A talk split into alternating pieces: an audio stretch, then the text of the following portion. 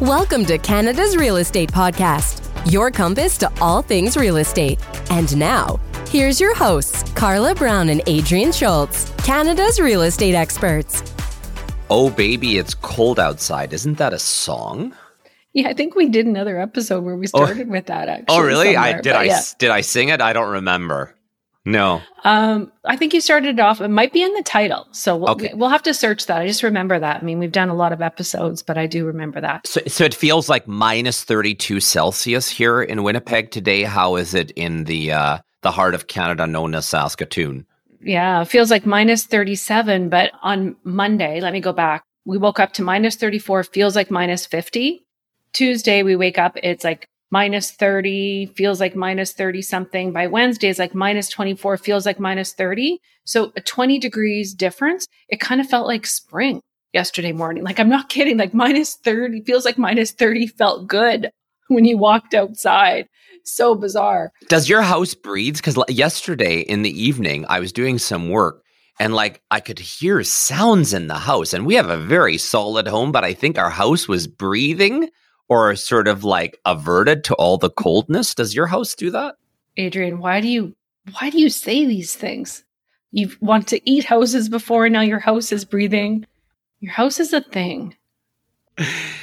okay, fair enough. Like I'm sorry, they're they're very important things. We talk about them. They're our lives actually, our, our houses, but um I, I don't know. I've never heard that that a house breathes. When it starts singing you lullabies, let me know because then then I'm going to have another conversation with your wife.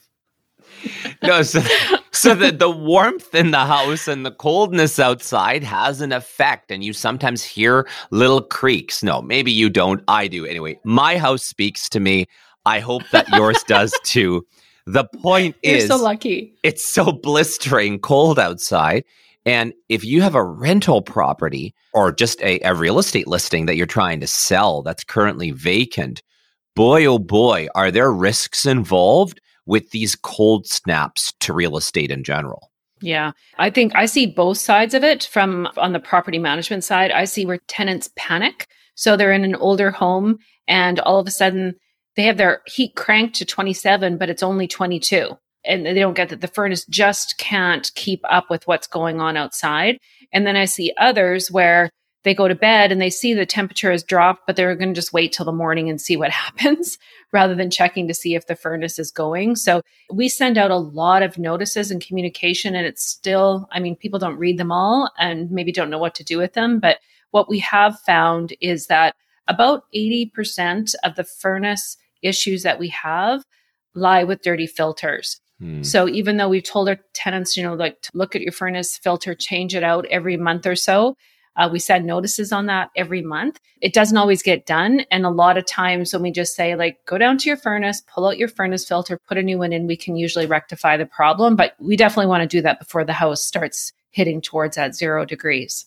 I'm not being rude. I'm literally pulling something up on my phone to prove how amazing and preventative these $200 smart thermostats can be. Oh, yeah. So, so, so right. Like I, I've got my house here. I have two furnaces.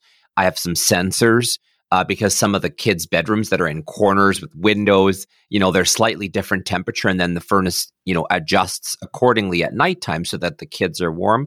And then I shiver downstairs while my house is talking to me. No, but the beauty of, of these smart thermostats is two things. Number one, when we go away if it drops below a certain threshold, it can notify that, that there's an issue. There's no monthly cost. Plus, it saves us money because it adjusts the temperature. But most importantly, if you own a rental portfolio and make an investment in these smart thermostats, there is a, a management portion that can alert you or the property manager that there's a problem. And there are now water sensors that you can install in the basement. We just put one uh, beside our water heaters so that when we're away and if they start leaking, because that's always my favorite part of property life cycle, when your water heater starts leaking and you have to replace it and it ruins your floor, right? Mm-hmm. But there are ways to prevent the bad things that can happen from these cold snaps. That's uh, interesting that you said that because I actually said this to my husband when we were going through this. The cold snap for a week here. Of course, we've had such a, a mild winter up until now, so we haven't had a lot of issues. And as soon as it does hit, you know, minus 30 and, and colder, it's a lot of strain on appliances on these furnaces. And things are just, you know, they're just not, they're bound to break. It happens every year. I'm not surprised by it, but it's been a week of pretty much my office answering the phone. No heat. Okay. Yeah, we'll get someone out because that's really, really how it's gone. But I said, I want to implement, and I should have done this because we talked about smart homes before. I want to implement being able to offer our investors the smart thermostats and that we can then monitor from this side. Yes. So there aren't any surprises as things are dropping. We don't have to worry about this because this is a big, big insurance risk. Like it's not even just the inconvenience of it all because a lot of people, well, if something goes wrong, my insurance will cover it. If mm. they cover it. Yes, and there's there's ifs there too, right? Yeah, and yeah. I think as insurance is going in the direction that it is, because insurance works strictly on money in and money out. So when the risk gets really high, either it's going to cost you a lot more, or they're not going to be pushing any money out. They're going to start questioning things a lot more. So um, I'm glad you brought that up. We never even talked about that before we started talking today, which Surprise. surprise that happens i think pretty much every episode that we do but it's it's a great thing for landlords to be doing and it's a great thing for homeowners in general to do And I want to tell you a secret. Some municipalities in Canada actually have a program, an energy saver program, where the majority of the cost of those thermostats for rental properties is covered. oh great what is that the case in um, in winnipeg It is in Manitoba. Okay. Yeah, the organization is called EcoFit or Efficiency Manitoba, and they subcontracted. And EcoFit exists in other provinces depending on which government opted to partner with them. So there are government programs to help with the cost of those. But I would argue that the energy savings, you I think you get the the investment back within a year on a smart thermostat. So definitely uh, something to look at. But I wanted to talk about insurance coverage Yes. because if this happens when your unit is empty, or if you're a realtor and you have a listing and that listing is empty, it's critical that insurance is aware that it's an empty listing.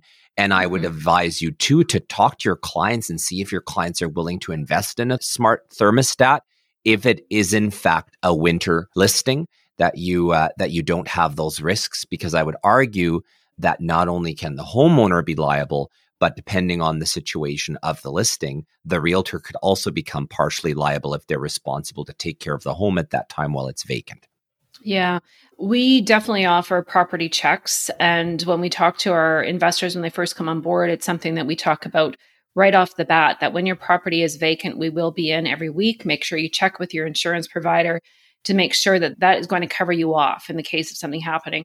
I would still personally check the property, Adrian, even if I had a smart thermostat, because there's other things that could go Sure. on in a vacant property, of course, with, you know, theft and damage and things like that. But it sure alleviates the biggest one. Water is the biggest destructor out there when Yeah. it comes to homes. Um, you know, water and, and fire, obviously, but I, I don't see as many fires as I do water issues, you know, between water heaters and leaking pipes and broken pipes and cracked toilets, all of that kind of stuff um, comes into play. yeah and that that's why water deductibles are higher right than a general claim deductible Right. Yes. And that's the other thing. A lot of times people will look at, well, what's the lowest deductible that I can get? If if you have an investment property, you want the smallest deductible possible. Find out how you get the smallest deductible possible because remember, you're going to have other people living in this house. They may not live exactly like you. They're not I'm not saying they're trying to damage property or do anything, but things happen. Things happen. That's why we have insurance. So now that's real estate in canada Thanks for listening to Canada's Real Estate Podcast. If you like this episode, please subscribe and give us a rating. The content shared is for informational purposes and reflects the opinions of the hosts. Connect with us online at canada's canadasrealestatepodcast.ca.